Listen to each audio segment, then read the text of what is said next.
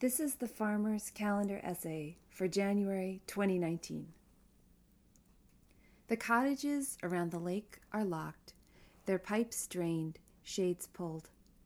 Where just months ago kayakers floated on silky waters, now a pickup truck zooms onto the frozen lake, towing something that looks like a deluxe privy.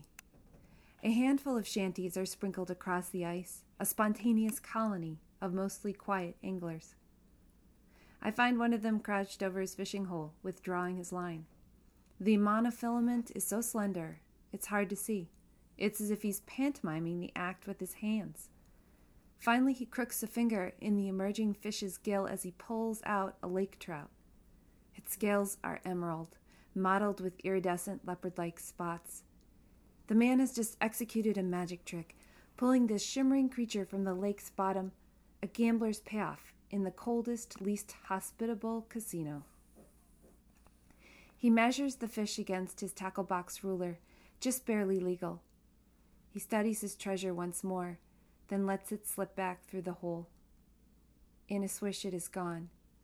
The only sounds are the shushing wind, the buzzing of a gas powered auger, and then in odd moments, the booming ice. It's a low bass sound, lub dub, the beat of a lake sized heart.